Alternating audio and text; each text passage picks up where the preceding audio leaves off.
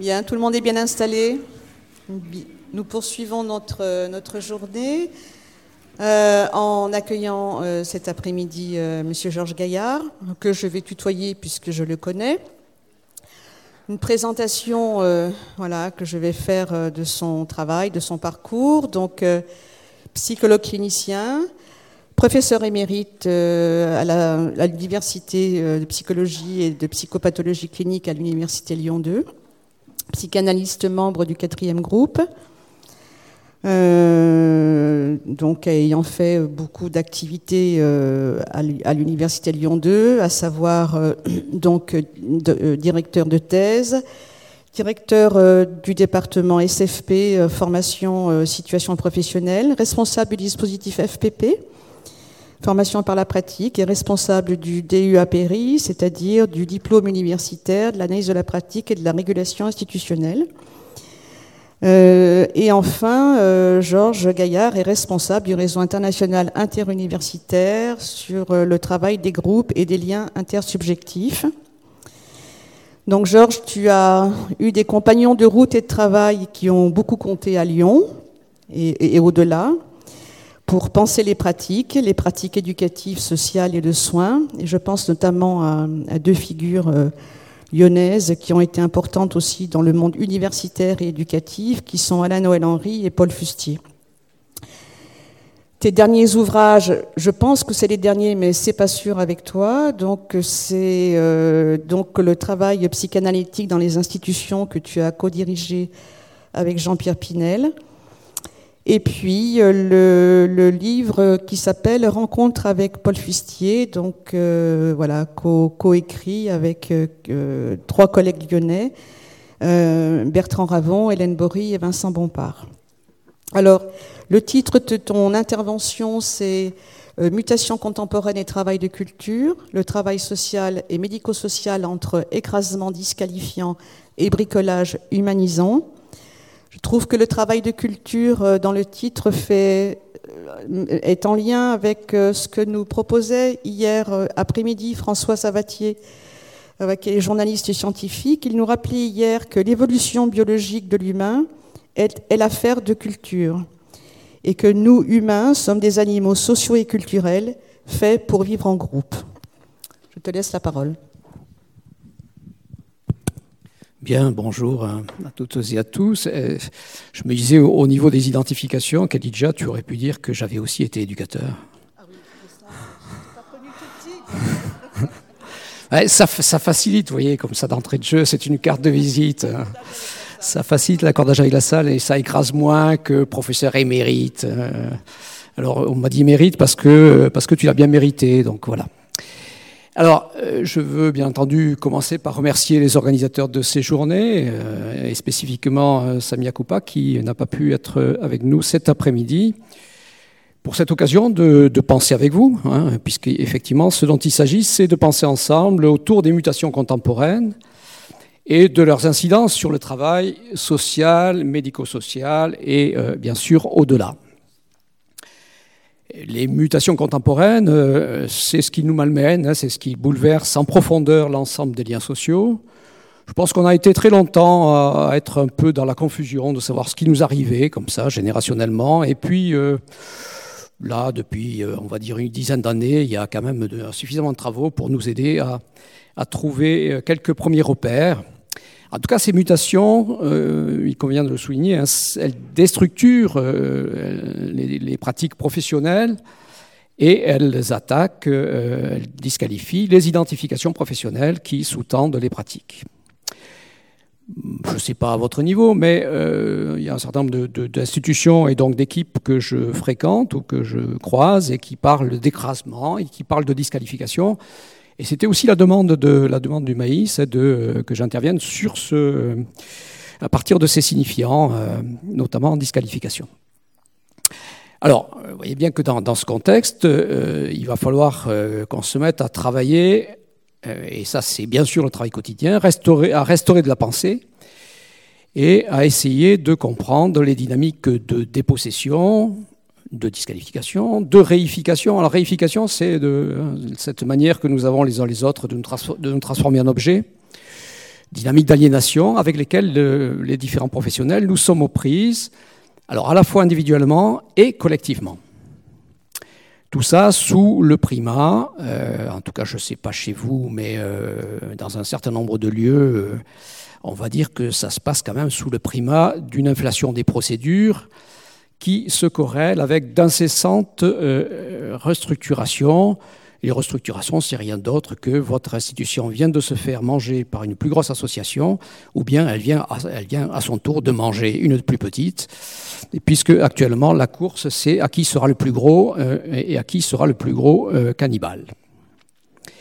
Alors, bien sûr, vous pouvez gentiment sommeiller, hein, c'est l'heure de la sieste, et puis vous, essayez de vous réveiller quand il y a des choses qui vous intéressent. Euh, alors, vous voyez que donc il s'agit simultanément de se rendre sensible je dis simultanément, c'est-à-dire à la fois de penser la disqualification, à la fois de penser la restructuration, et de se rendre sensible au mouvement de résistance. C'est un mot qui est, qui, qu'on commence à retrouver euh, dans toute sa consistance. Euh, donc, résistance au travers desquelles les sujets et les groupes revendiquent leur participation au travail d'humanisation. De telles revendications, elles se déploient au travers de multiples bricolages qui s'inventent au quotidien des prises en charge, au quotidien des accompagnements, pour le dire dans les termes de Paul Fustier, témoignant de l'indispensable mise en, œuvre du travail de culture. On verra si on peut dire un mot et spécifier davantage ce terme-là. Alors, au fil de l'intervention, euh, il était question que je décline l'ensemble des niveaux, ou les différents niveaux, par où se jouent les mouvements de disqualification.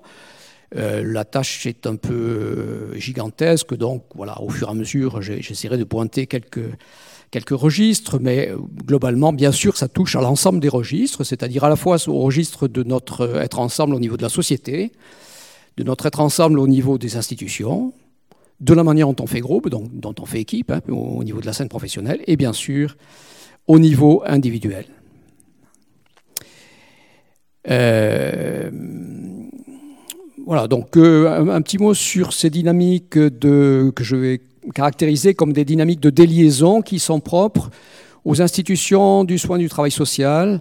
Et puisque tout à l'heure Kedija euh, a cité Alain Noël Henry, euh, Alain Noël Henry a, mis un seul concept sur le marché. Euh, il a proposé que de, de, considérer que tous les publics qu'on accueille dans nos institutions sont des sujets mésinscrits. Hein, et, donc ce, signifiant, on lui a, euh, enfin, je fais partie des, quelques personnes qui le lui ont emprunté pour dire que du coup, ça caractérise les institutions qui s'occupent de ces sujets mésinscrits et qu'on peut donc du coup appeler ça les institutions de la mésinscription. Donc, vous voyez, soins, travail social, carcéral, euh, euh, migrants, enfin voilà. Hein. Donc, peut-être rappeler donc en premier lieu que dans nos institutions, ces institutions spécifiques, c'est le trouble et c'est l'angoisse, dans leurs différentes modalités, qui sont la matière première de ces institutions. Hein, ça, c'est effectivement une affirmation la Noël Henry euh, euh, à laquelle je souscris évidemment euh, et que je développe. Les professionnels qui, qui exercent dans ces, dans ces institutions, ils ont fonction, et là je reprends le terme d'Alain Noël Henry, de remailler la trame symbolique c'est-à-dire à, faire rebord, c'est une autre manière de le, définir, à faire bord au trou noir qui émaille l'histoire humaine. Hein, euh, si vous regardez qui sont les gens qui sont vos, résidents, vos bénéficiaires, vos usagers, vos patients, vous allez voir qu'ils sont très souvent marqués par effectivement des drames qui ont affecté l'histoire, euh, leur petite histoire, mais aussi en lien avec la grande histoire. Au, niveau sociétal, ces institutions, elles permettent, euh, et je pense que c'est important de se le rappeler, parce qu'on a tendance quand même à l'oublier, elles permettent de donner un site, donc de donner un lieu euh, à la négativité et à l'angoisse. Alors ça, c'est de très vieilles théorisations hein, qui, ont été, euh, qui ont commencé à être pensées, on va dire, dans les années 50. Et là, je faisais référence à un penseur anglais qui s'appelle Elliot Jack, euh, qui, disait ça, hein, qui disait que une des fonctions de l'institution, c'est de servir de dépôt aux angoisses du corps social.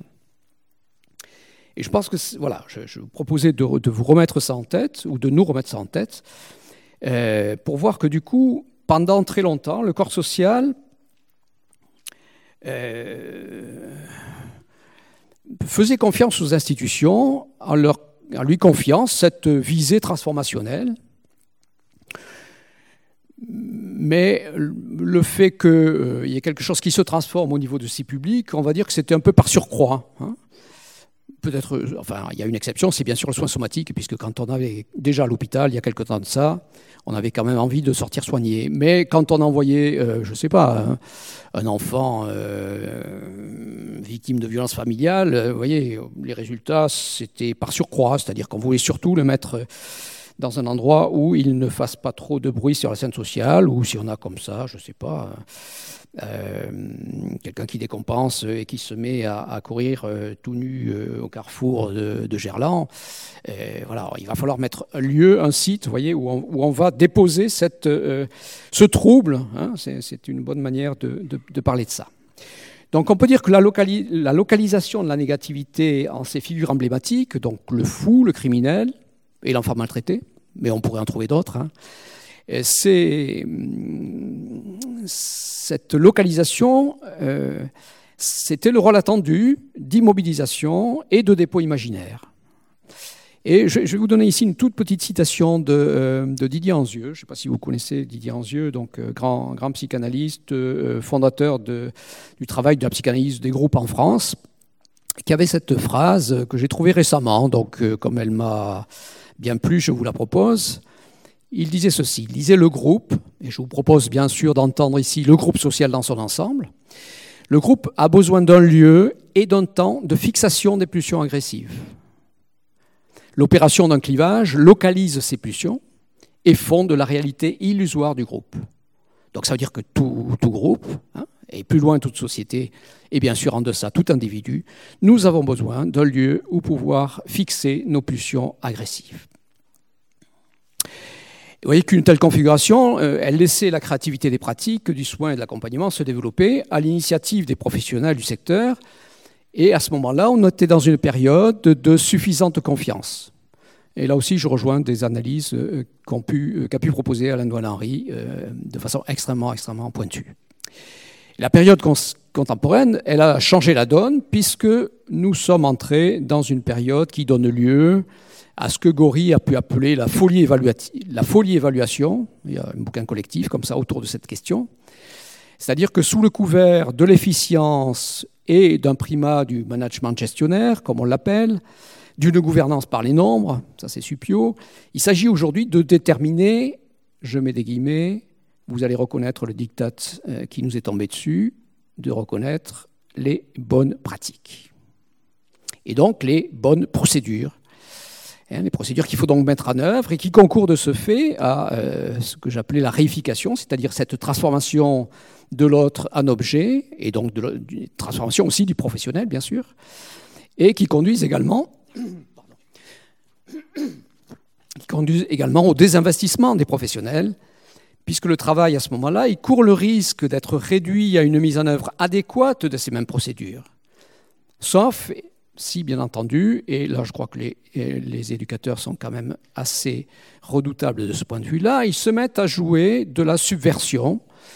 Et je vais emprunter les termes d'une collègue jeune docteur euh, que vous inviterez la prochaine fois parce qu'elle elle, elle a des choses importantes à dire, c'est Sarah Gomez, autour de la subversion transitionnelle. Hein, c'est comme ça qu'elle l'a désigné, c'est-à-dire voyez, cet accord sur, oui, il y a la transgression, mais il y a la transgression au service de la transition on peut le dire comme ça, ou on peut dire aussi, évidemment, qu'il faut également euh, regarder ce qui est en train de se mettre en œuvre du côté de la métisse, c'est-à-dire du côté de la ruse. Et là, on, a tout le travail notamment de euh, Gilles Amado. Euh, peut-être que sur la banque, vous allez trouver un petit ouvrage qui est co-écrit par Gilles Amado et, Paul Fustier. Voilà, il s'agit bien entendu, au travers de ça, de stratégies d'adaptation, puisqu'on n'a pas le choix. C'est-à-dire que soit il faut bien qu'on essaie de survivre dans un monde qui devient un monde résolument hostile. Alors, euh, je vais rappeler également que euh, les institutions, elles sont prises, je l'ai dit tout à l'heure rapidement, avec un mouvement de désinstitution. Non, je ne vais pas arriver à le dire. Vous me dites avec moi De désinstitutionnalisation. Petit effort linguistique. Vous voyez que du coup, ce mouvement, il se traduit notamment par une transformation de l'institution dans une pluralité de dispositifs. Et les figures de l'institution, elles s'en trouvent dès lors renvoyées à la catégorie des has-been. Hein. C'est plus, plus à la mode d'être une institution. Et on a affaire socialement à une volonté de rupture, à une tentative de mise en place une nouvelle fois d'une tabula rasa, d'une table rase. Mais voyez que ce sont des occurrences qui, auxquelles on a affaire assez cycliquement et des, tentations qui scandent les histoires de nos institutions. Le soin, le travail social, euh, médico-social sont dès lors confrontés à une mutation où il s'agit de proposer des modalités de prise en charge censées répondre au plus près de la singularité des sujets bénéficiaires de ces structures de façon toujours plus spécifique et individualisée. Je vous donne un petit, dernier petit exemple en date. Euh, il se trouvait que bon, cette semaine, je ne sais pas pourquoi, mais tous les reports de colloques ont lieu cette semaine. Et donc hier, j'étais euh, du côté d'un lieu de psychothérapie institutionnelle, euh, un lieu assez fameux qui s'appelle La Chaînée, donc juste à côté de la Borde. Il y a, un triangle comme ça dans ces coins-là à côté de très beaux vignobles, hein, si ça vous intéresse. et il me parlait des derniers critères de l'ARS. Et, et, les derniers critères de l'ARS, il ne pouvait pas y répondre parce que les critères de l'ARS qualité euh, du soin, c'est une chambre individuelle par patient. Or, vous voyez que le mouvement de psychothérapie institutionnelle, ce qu'il vise justement, c'est à mettre les gens en lien. Et donc, il privilégie le fait que les chambres sont de deux ou trois personnes, sauf cas d'exception, effectivement, pour des, patients qui, euh, ne, peuvent pas s'inscrire à cet endroit-là. Et ils ont eu toutes les peines du monde à faire comprendre à l'ARS que ce critère-là était invalide pour eux. Mais, voyez bien que ce sont des, espèces de dictates qui sont en train de détruire des pratiques, on va dire, l'ensemble d'écosystèmes euh, que euh, ces institutions ont mis en place au fil du temps pour s'adapter au mieux à la singularité, mais non pas tant du sujet lui-même que du sujet et du groupe. Ah, c'est-à-dire que c'est la dimension groupale quand même qui se trouve actuellement extrêmement disqualifiée. Donc ces dimensions groupales, ces dimensions institutionnelles qui ont été euh, construites au fil de l'expérience, elles sont désorganisées, de plus en plus difficiles à mettre en œuvre dans de nouvelles euh, configurations groupales qui sont toujours plus labiles. Euh, je ne sais pas là aussi si ça va causer de vos institutions, mais on a actuellement un turnover qui est assez généralisé des professionnels. En tout cas, ce mouvement-là est en passe de devenir une composante de l'organisation quotidienne du travail, là où auparavant, euh, il était l'indice d'une crise de l'établissement. Hein, j'ai un collègue l'autre jour qui me disait qu'une clinique, pas très loin d'ici, euh, il y avait une personne qui passait deux heures par jour à trouver des vacataires pour pouvoir euh, avoir le nombre suffisant d'intervenants professionnels pour accomplir le soin dans la journée. vous voyez que le paradigme de ces nouvelles prises en charge, c'est la transformation des institutions en plateforme de services. Et plateforme de service, c'est le modèle du CESAD dans ce qu'il a, on va dire, d'extrême, hein, c'est-à-dire de euh, chacun va euh, euh, se transformer en chauffeur, en ubérisé. et ce qui est également ubérisé dans le même temps, c'est l'ubérisation de la responsabilité collective. Et là, c'est aussi les travaux d'une doctorante brillante, d'une jeune docteur qui s'appelle Barbieri, Barbieri Gaillard, dont vous aurez sûrement l'occasion d'entendre parler parce qu'elle a une lisibilité de cette dynamique extrêmement intéressante sur qu'est-ce qu'on est en train de perdre autour de la responsabilité collective. Voilà, donc hypothèse, euh, seriez-vous, vous aussi, en train de devenir euh, des, comment on dit, des entrepreneurs de soi-même, c'est ça? Oui, je crois qu'on on dit comme ça. Euh, mais si vous regardez, effectivement, c'est assez étonnant les évolutions et l'accélération de ces évolutions dans la manière d'exercer les professions qui conduisent à l'ouverture de cabinets libéraux d'éducateurs. Je suis en train de découvrir ça, ça, sort, mais alors ça sort à très grande vitesse. Hein. Et bon, voilà, j'ai découvert ça il y a très peu de temps. J'étais un, peu surpris. J'étais déjà aux prises, bien sûr, avec euh, l'inflation de celle des, cabinets de psychologues, euh, psychothérapeutes. Bon, là, je pense qu'il va y en avoir deux par rue à Lyon à peu près actuellement. Sans parler, bien sûr, de la chronique pénurie institutionnelle des psychiatres qui préfèrent s'orienter vers le libéral. Alors tout ça pour dire quoi? Tout ça pour dire qu'il y a aussi, euh, comme processus un peu sous-jacent, une, une haine de l'internat. Ça, c'est Jean-Pierre Pinel qui propose cette hypothèse. Et on pourrait dire même plus largement une haine des institutions, dans la mesure où ces institutions, elles représentent euh, la source d'une violence qui est entendue par chacun comme une violence de domination, qui est entendue comme une violence, euh, on va dire, mortifère, là où euh, effectivement il y a de la contrainte en institution, puisqu'effectivement, dès qu'on rentre dans une institution et dans une équipe, on est, euh, euh, assujetti à une tâche, euh, on ne peut pas être partout, et donc on ne peut prendre que la place qui nous est impartie avec un certain nombre de négociations là autour. Et surtout, on est obligé de composer avec d'autres. Donc vous voyez qu'il y a, alors avec Jean-Pierre Pinal, donc c'est aussi un collègue avec qui on travaille beaucoup, on, a à essayé de, montrer que ce sont toutes les figures de l'hétéronomie, c'est-à-dire tout ce qui s'impose au, sujet du dehors, qui sont refusés. Euh, et, donc vous voyez que l'institution est une des figures qui s'impose au sujet du dehors. Euh, sauf que, vous voyez, euh, les grandes figures se sont un peu effondrées. Mais on ne va pas parler trop de ça tout de suite, parce que sinon, l'effondrement, je ne sais pas si l'amphi va tenir le coup. Alors, on a donc affaire à une inflation procédurale qui donne à vivre à chacun de nous qu'au-delà de l'impossible de, notre travail, hein, on va dire, je ne sais pas si vous connaissez ce vieil adage enfin, de, Freud qui dit il y a trois métiers impossibles. Un des métiers impossibles, c'est, on va dire, soigner, accompagner. Euh, l'autre, c'est euh, éduquer. Et l'autre, c'est gouverner. Et le quatrième, c'est psychanalyser, paraît-il. Euh, donc, vous êtes, vous êtes aux prises avec un impossible qui est effectivement celui de vous mettre en lien avec les différents usagers, les différents bénéficiaires de vos structures. Mais outre, voyez, de, de composer avec ce registre-là, il faut désormais déployer une énergie toujours plus conséquente afin de pouvoir exercer notre activité au sein des institutions. C'est-à-dire qu'il faut en permanence anticiper et se soumettre sans fin à des procédures dans leur multiplication exponentielle. Là, précisément, ou antérieurement, on attendait chacun de nous de l'institution qu'il facilite notre boulot et donc qu'il facilite l'investissement euh, auprès des usagers et, qu'il nous aide euh, à réaliser notre tâche primaire. Donc vous voyez, c'est ça, c'est un renversement et c'est un renversement assez radical. Les procédures, elles se transforment en processus en sujet. C'est une, expression de, Hegel qu'a repris René Caes dans son analyse sur le mal-être. Et euh, ces processus en sujet, vous voyez, ils sont en passe de créer un monde dans lequel le professionnel et au-delà le sujet lui-même est confronté à une autonomie qui est désertée de la présence de l'autre. Dans ce monde hypermoderne et sous le modèle hégémonique de l'hypercapitalisme, le mouvement d'individualisation et d'autonomie se corrèle avec une culture inflationniste du narcissisme, ce que euh, là, chez Castoriadis, avait désigné comme une culture de l'égoïsme. Je vous laisse méditer. À ça, on peut rajouter qu'on est aussi dans une culture de la prédation.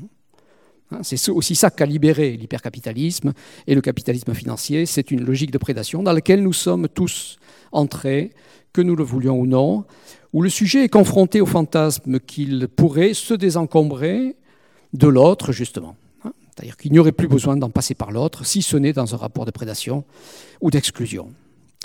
Et que vous voyez, dans une boucle récursive, euh, ces mutations, elles précipitent des bouleversements idéologico-théoriques, une expression de Paul Fustier, et contribuent à l'effondrement effondrement des métacadres, pour le dire dans les termes de René Caes, c'est embêtant, les universitaires, ça cite tout le temps tout le monde. Le travail auprès des bénéficiaires, vous voyez, il se trouve euh, dorénavant, euh, il va se doubler d'un travail en amont de la tâche primaire. Et là, vous savez pas qui je vais citer, ben, je vais citer ma voisine. Enfin, on va citer notre travail en commun. Mais, mais je pense que c'est un repérage important, c'est-à-dire hein, ce repérage de, pour pouvoir travailler, il va falloir travailler pour protéger le travail toujours plus et de façon exponentielle.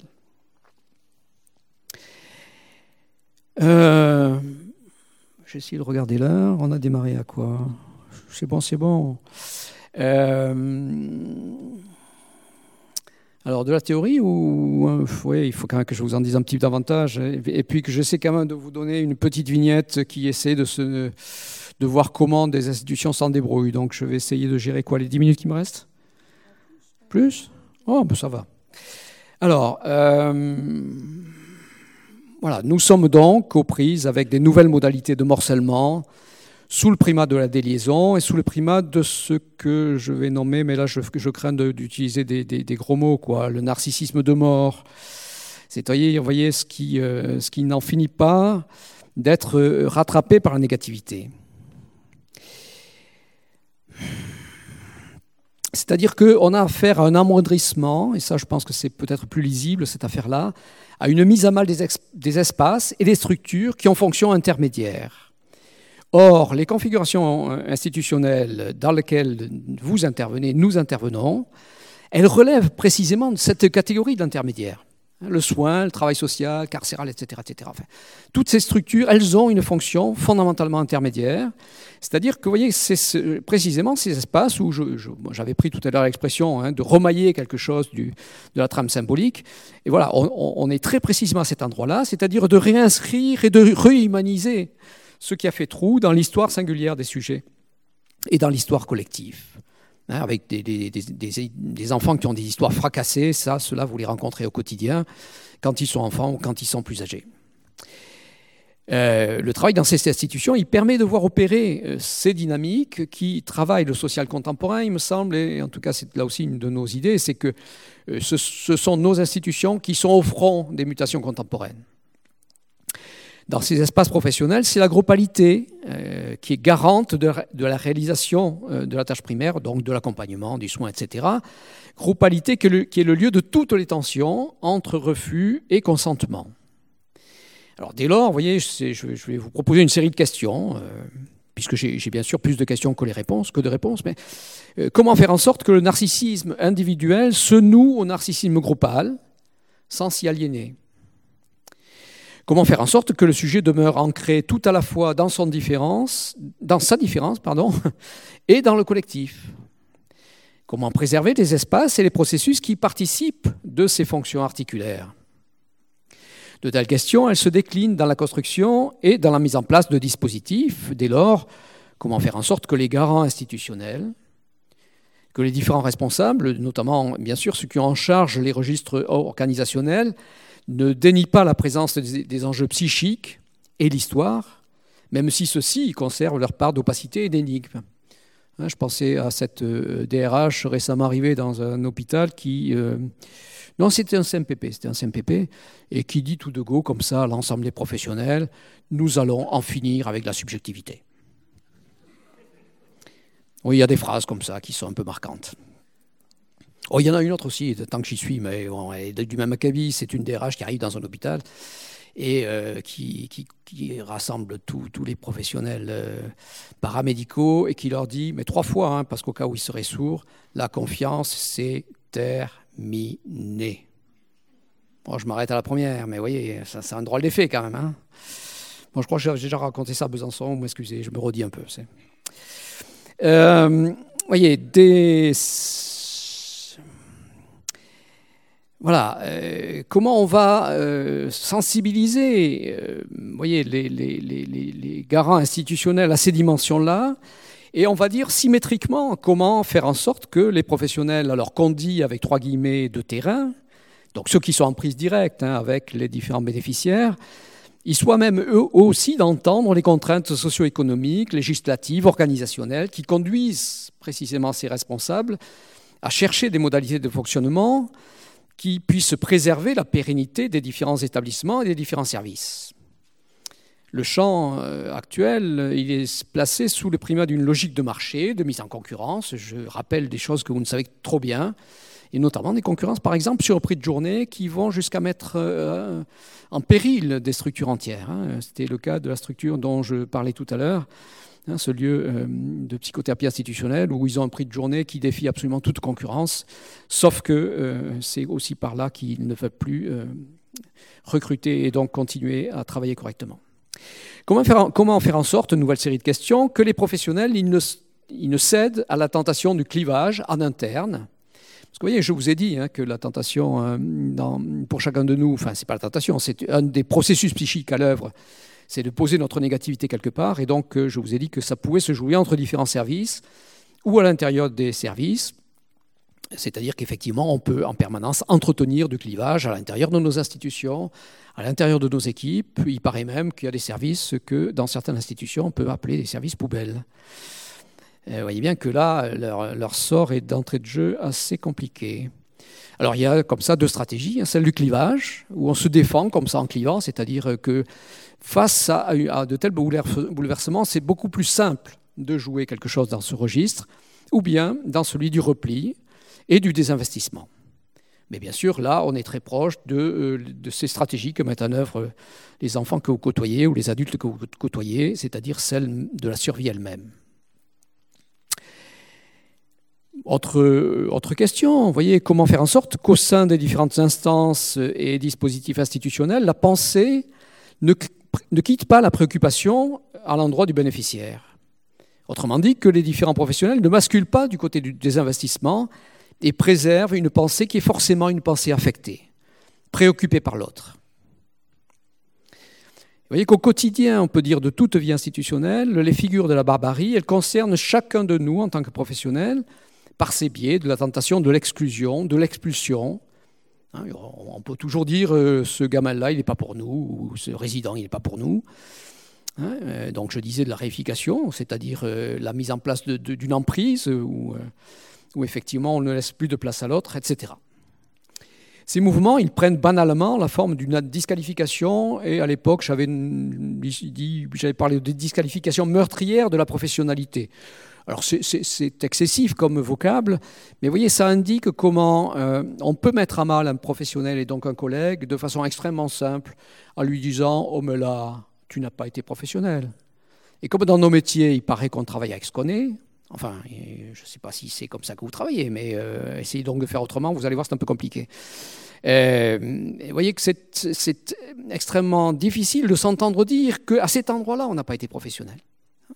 Puisqu'on est renvoyé à nos propres euh, défauts dans notre propre histoire de cette, ces, pentes de subjectivité qui demeurent en souffrance, qui demeurent en attente de signification. Et que bien sûr, c'est bien pour ça aussi qu'on fait ces métiers, en, en soignant, on se soigne, Rappelons-nous ça régulièrement. Alors, vous voyez que dans les institutions qui nous occupent, soins, travail social, médico-social, ces mouvements d'expulsion, de clivage, de morcellement, ils sont des plus actifs du fait de la centralité des mouvements transférentiels, encore un gros mot, euh, qui sont agis par les différents euh, publics avec lesquels on travaille, et voyez bien que leur boulot euh, de, bénéficiaires de nos structures, c'est juste d'actualiser ou de scénariser leur mal-être. Et donc, s'ils scénarisent leur mal-être, effectivement, ils vont scénariser la violence avec laquelle ils seront eux-mêmes aux prises, violence de l'abandon ou violence de la surprésence. Vous avez le choix entre une des deux figures. Et euh, ce qu'on peut dire à cet endroit-là, vous voyez que c'est euh, dans une institution, c'est le consentement collectif c'est l'émergence ou la réémergence d'une instance groupale, donc d'une équipe hein, euh, ou d'une appartenance qu'on peut nommer comme équipe, une instance ou une appartenance momentanée qui signe la remise en, route de l'intermédiaire. C'est un nuage qui témoigne alors d'une mise en partage, on va dire d'un bien commun, et qui participe au niveau du collectif d'un véritable travail de culture. Euh, bon, j'ai peut-être pas franchement le temps de vous parler de l'ensemble des disqualifications. Je vais peut-être vous dire, bah, tiens, comment on s'est débrouillé dans un. Dans... Oh, j'ai encore un quart d'heure, mais c'est pléthorique. Euh, alors, euh, si ma voisine me donne un quart d'heure, alors un, petit mot quand même, oui, sur la disqualification, qui est quand même une disqualification qu'on peut repérer aisément, c'est celle qui, euh, qui, opère quand on a des changements généalogiques dans les institutions. Alors vous voyez que avec ce panorama euh, des, mouvements sociaux qui, qui, parcourent le, le socius, ce que j'ai que je voulais montrer, c'est effectivement un mouvement générationnel, mais au niveau de l'ensemble du corps social. Hein, avec ce passage comme ça sur la subjectivité, on voudrait ne plus en être encombré, on voudrait qu'elle reste cloisonnée, et si possible actuellement qu'on puisse s'en débarrasser et bien entendu l'ensemble des... Euh, euh, d'un certain, enfin, un certain nombre de nos collègues s'y emploient, euh, comme j'ai pu vous le donner avec ces tout petits exemples, de en finir avec la subjectivité qui faisait apparemment écho avec ce que vous avez pu entendre ces jours-ci. Une petite, donc un mot rapide autour des disqualifications qui sont liées à la négation d'histoire. C'est curieux, mais vous voyez, on est tous un peu pareils, c'est-à-dire qu'on aimerait bien que le monde renaisse avec nous et que quand on s'en va, euh, il, euh, il, nous regrette éternellement. Quoi, hein. euh, je ne sais pas vous, mais nous qui sommes en près, parce qu'il se trouve qu'il y a quelques acquaintances comme ça avec ma voisine, et voilà, c'est une question très contemporaine. On s'en va, mais on aimerait bien que, notre œuvre perdure éternellement. donc, vous voyez, ça c'est le prototype même de, euh, tout fondateur, euh, alors on peut dire de fondateur d'institution, ou, voyez, ou refondateur d'institution, c'est-à-dire voilà, des directeurs qu'à l'époque on appelait charismatiques, euh, ou de ces psychiatres, psychos, chefs de service, qui avaient comme ça des auras parce qu'ils avaient développé des pensées sur les manières de faire, sur les manières d'être, etc. Et il les proposait, il les proposait comme, comme un peu des, figures, ils étaient les porteurs un peu de l'idéal du groupe. Alors effectivement, ça concerne ces gens-là, mais ça concerne aussi chacun de nous en tant que créateur de dispositifs. Puisque bien entendu qu'une euh, définition du sujet, c'est aussi un sujet ne sait pas être autrement que créateur, sinon il s'ennuie. Hein. Et donc nous avons au quotidien des petites trouvailles qui sont nos dispositifs euh, que nous mettons en œuvre au quotidien et euh, vous voyez qu'à cet endroit-là, c'est extrêmement compliqué de passer, le, de passer la main sur les dispositifs euh, qu'on a mis en place euh, et pour lesquels on a consacré tant de, tant de temps et tant de préoccupations. Et voilà, alors, bon, dans, des travaux qui étaient assez proches de ce de, Paul Fustier, euh, à cette époque-là, on s'intéressait beaucoup, donc, mais je vous parle de, de, 30 ans en arrière, malheureusement le temps passe, euh, on s'était intéressé à ces passages généalogiques et on voyait qu'il y a une violence qui est inhérente à la fondation, qui est inhérente à tout dispositif, puisque vous voyez que quand vous mettez en place un dispositif, vous le mettez en place contre d'autres dispositifs que vous considérez comme ayant été inadéquats. Hein, c'est-à-dire que si, vous mettez en place une nouvelle manière de prendre en charge, je sais pas, un, résident, euh, c'est bien parce qu'effectivement vous considérez que euh, ce qui se faisait avant n'était pas, euh, n'était pas du tout pertinent, ou qu'en tout cas vous allez pouvoir faire mieux. C'est-à-dire qu'il y a tout le temps une mise au négatif, enfin, quand je dis mise au négatif, vous voyez, c'est-à-dire une part de, des dispositifs précédents qui sont renvoyés du côté de c'est un temps dépassé, à partir de maintenant nous allons faire autrement. Donc c'est une tentation qui est commune à tout le monde. Sauf que dans les institutions, vous pouvez aussi voir comment, quand vous êtes aux prises avec euh, des changements générationnels, là, vous êtes aux prises avec des tentations qui sont de disqualifier l'ensemble du travail précédent. Hein, et vous pouvez rencontrer assez régulièrement des, des, directeurs qui arrivent, ou des médecins directeurs qui arrivent, ou des euh, médecins-chefs qui arrivent, et qui euh, vous disent tout de go, il y a tout à faire ici, avant c'était le bordel, et avec moi, vous allez voir, on va faire une œuvre, nous allons être nous allons être bien sûr les meilleurs, et à tous les coups ça marche, hardi petit, euh, on s'y met tous, sauf que le prix à payer, c'est une disqualification de tout le travail antérieur. Et pour ceux qui ont vécu ça, ça, donne des cas qui sont assez redoutables. Hein. Je plaisante euh, à demi quand je dis ça, parce qu'effectivement, ça donne des choses qui peuvent être extrêmement dramatiques c'est-à-dire quelque chose d'une dépossession de tout un savoir-faire, sous le couvert qu'effectivement, ben voilà, à partir de maintenant, ben, euh, les prises en charge euh, avec les enfants autistes, ben, euh, il y a des bonnes pratiques, et puis il y a des pratiques qui ne sont pas recommandables, et qui n'ont plus le droit de citer, elles n'ont même plus le droit d'interroger, de, s'articuler avec les, nouvelles pratiques. C'est-à-dire comme si, vous voyez, on pourrait tout à fait penser qu'il y a des maillages possibles, qu'il y a de la place un peu pour tout le monde dans une discussion, si on était un tantinet intelligent, mais ce n'est pas forcément le cas. Donc vous voyez que lors de ces passages, a effectivement euh, des mouvements qui sont des mouvements extrêmement euh, euh, violents, qui sont sur ce registre d'une disqualification qui frise la question du meurtre professionnel. Bon, bien entendu, il faudrait dire un mot de la manière dont tout sujet s'auto-disqualifie, mais ça, c'est une, autre, affaire. Cinq minutes. Alors, cinq minutes, bah, je vais vous raconter une petite histoire. ouais, c'est, c'est marrant parce que je ne l'ai, pas, je, l'ai même pas là, donc il va falloir que je la réinvente un peu de tête. Je pensais l'avoir pris et puis finalement, euh, si, mais il, il doit manquer une page. Elle est où cette page? Ah, mais il est là, il est là, il est là. Ok, merci. Euh, alors, il s'agit d'une institution. Je, vais mettre ma voisine dans l'embarras, figurez-vous. Euh, je, trouve, je trouve ça un peu amusant, comme ça, elle n'aura rien à dire. elle, ça, on pourra passer directement à la discussion avec la salle. Non, je plaisante parce que j'aimerais bien qu'elle réagisse. Mais euh, c'est une institution qu'on a menée à trois, à trois collègues, euh, donc Elijah Ben Arab euh, et un troisième comparse. Euh, tout ça pour dire quoi? Pour dire que malgré toutes euh, ces, procéduralisations, il y a des marges de manœuvre et que quand même, euh, la plupart du temps, quand je finis mes, causeries, la moitié de la salle est déprimée, l'autre se met sous, quoi, sous anxiolytique. Donc voilà, c'est pas terrible. Donc je, me suis dit que j'allais changer et puis j'allais vous donner des illustrations où quand même on voit des gens qui résistent. et cette, cette institution, la dernière fois qu'on y, a été, il nous disait qu'ils ont un audit de l'ARS pour illustrer mon histoire de, procéduralisation et de, euh, de, la quantité énorme de travail qu'il y a à faire à cet endroit-là. Il nous a dit, euh, nous avons une visite de l'ARS, et il va falloir que euh, nous puissions vérifier 241 items. Donc, vous voyez, 240 procédures. 241 procédures, donc, ils sont en train d'embaucher quelqu'un pour faire ça, pour qu'ils aient la possibilité quand même de continuer à travailler. Hein. Donc, c'est une institution, là, maintenant, donc, s'ils sont capables de, discuter de tout ça, c'est que, bien entendu, ils sont sortis du marasme dans lequel ils étaient.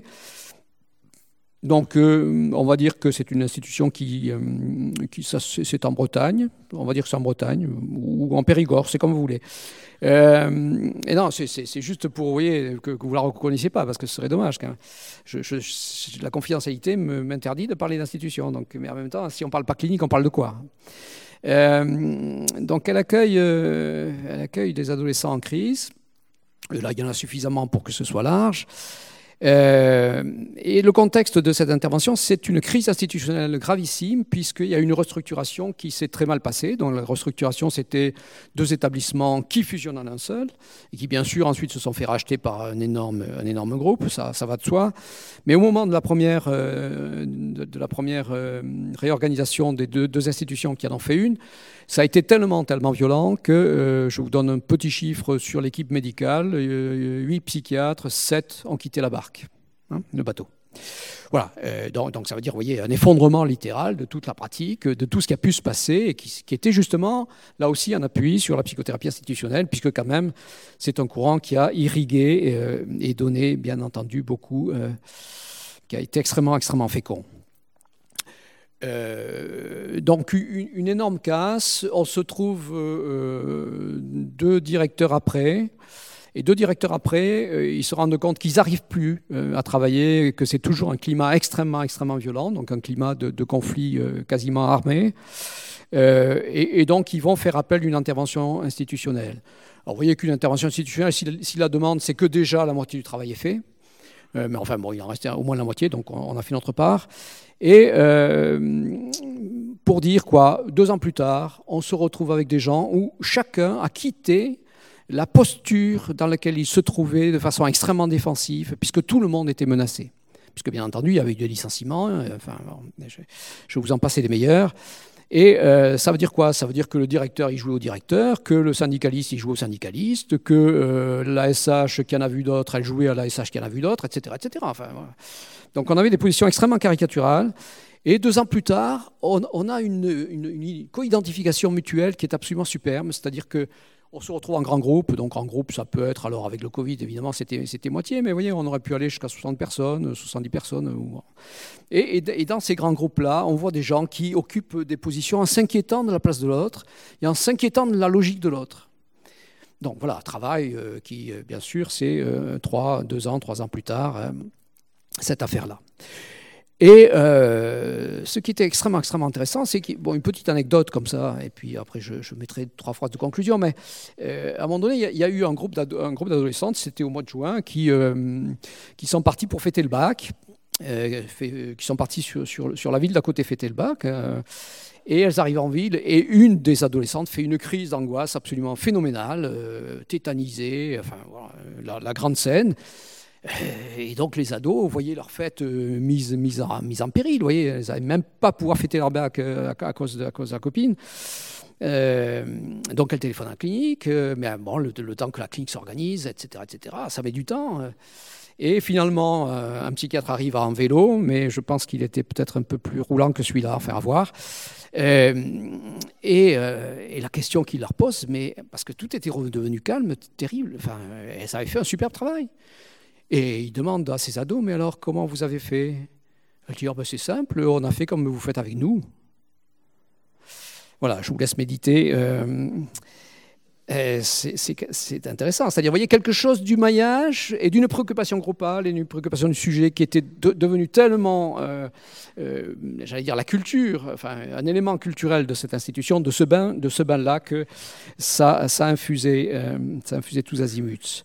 Alors, quelques, quelques mots de conclusion. Vous voyez, on est quand même dans un moment historique où il me semble absolument important de se rendre attentif à l'émergence d'une conscience de la fragilité. Hein. Nos institutions sont éminemment fragiles, euh, les équilibres groupaux sont fragiles, et bien sûr la, professionnalité est éminemment fragile.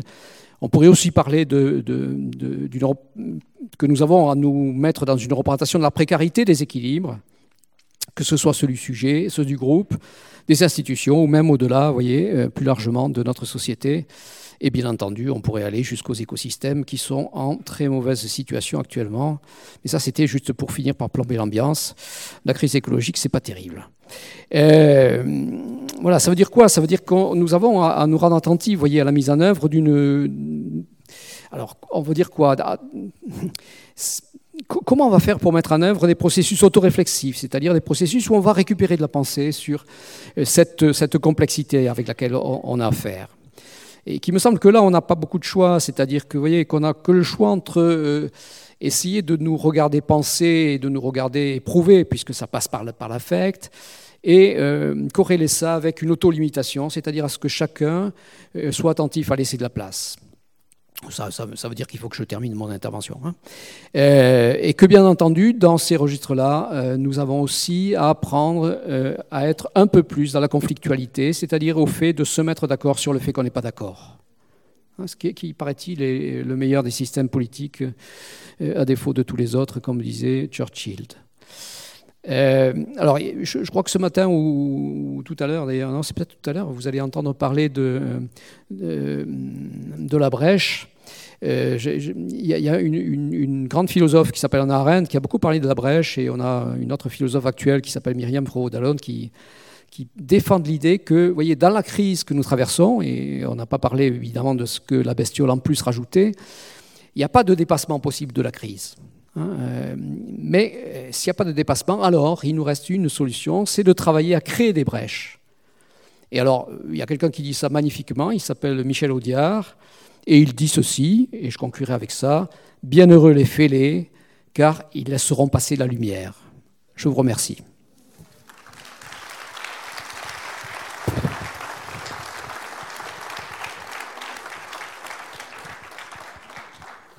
Bien, merci Georges. Euh, je ne sais pas si euh, voilà, je dois commenter ou euh, intervenir à partir de ton propos. En tous les cas, tu nous brosses voilà, de manière voilà, générale enfin, et, pointue à la fois, ce qui nous est arrivé, ce qui est en train de nous arriver, ce qui nous arrive, et ça rejoint le questionnement aussi qui avait débuté hier après-midi, justement à partir de l'intervention de Christian Laval, sur mais, mais, comment on fait hein, voilà, enfin, D'accord, on, est dans des pensées, euh, voilà, on, essaye d'organiser nos pensées, etc. Et là où euh, peut-être euh, ce, ce qui était d'emblée interrogé hier après-midi, c'était mais comment peut-on effectivement faire en sorte que ça se transforme un peu, quoi, ce qui nous arrive. Hein. Donc c'est tout l'enjeu au fond de ces journées euh, voilà, que, que, le, que, le, maïs propose. Euh, moi, je, je, pense effectivement, et je vous laisse après la, la, comment dire, la, parole, euh, mais c'est vrai qu'il me semble effectivement que alors, est-ce qu'on pourrait imaginer, puisqu'il y a des mouvements de désinstitutionnalisation voilà, phénoménal, est-ce qu'on pourrait imaginer que euh, peut-être se, rassembler sur ce qui peut faire groupalité déjà. Hein? C'est-à-dire que au lieu peut-être effectivement de penser l'institution telle qu'elle a été jusqu'à présent et telle que tu la définissais, euh, qui au fond accueillait et, tentait à la fois de contenir et d'apaiser, de, transformer euh, angoisse et trouble des personnes accueillies. Voilà, comment effectivement de ce de cet ensemble-là qui peut paraître grand, comment arriver peut-être vers des espaces plus, plus, plus petits, plus groupalité, espaces intermédiaires, voilà. C'est-à-dire quelque chose qui serait à la fois de, de, réduire peut-être une représentation dans laquelle, dans laquelle nous avons été, non pas pour être dans une réduction des, de nos pratiques, mais pour repartir du peut-être du plus petit, quoi, pour, réouvrir, à nouveau. Voilà, c'est un peu ce qui me venait euh, en lien avec à la fois ce que tu nous as proposé, et puis l'intervention de Christian Laval ou de, de François Savatier et de Philippe Gabéran ce matin. Voilà, pour introduire euh, voilà, une discussion Est-ce qu'il y a des réactions, questions?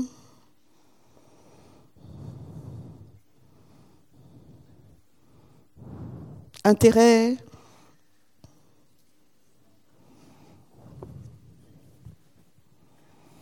Non mais la, la sieste, c'est terminé.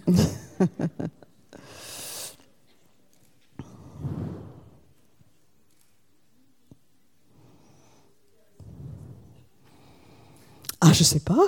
Oui, de toute façon, il y a un laboratoire avec Georges Gaillard, donc ça viendra peut-être après, mais bon, peut-être que ça voudrait au moins le coup une question, au moins.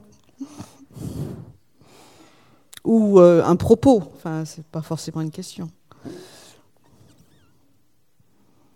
Vous savez, c'est extrêmement inquiétant qu'il n'y en a pas. Parce que ça veut dire que euh, l'intervenant que je suis se pose la question de mais alors, euh, il n'a parlé que le langage de sa tribu, qui n'était même pas compréhensible par la tribu qu'il avait en face de lui.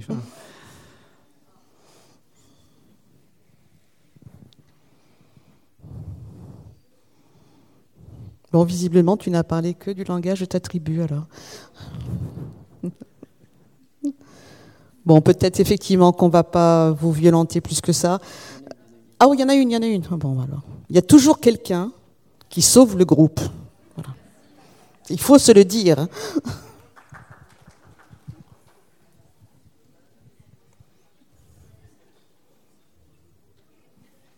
Ah, c'est la technique qui ne suit plus. Euh. Euh, Catherine, tu veux mon micro? Il y a Enzo qui va arriver.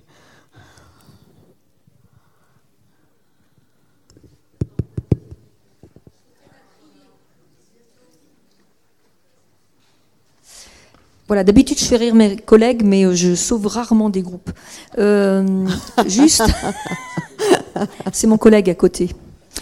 Euh, juste, est-ce que moi, ce qui m'a intéressé, c'est le propos de euh, vous, disiez un petit peu toute la, bah, le, travail social comme un travail de remaillage symbolique.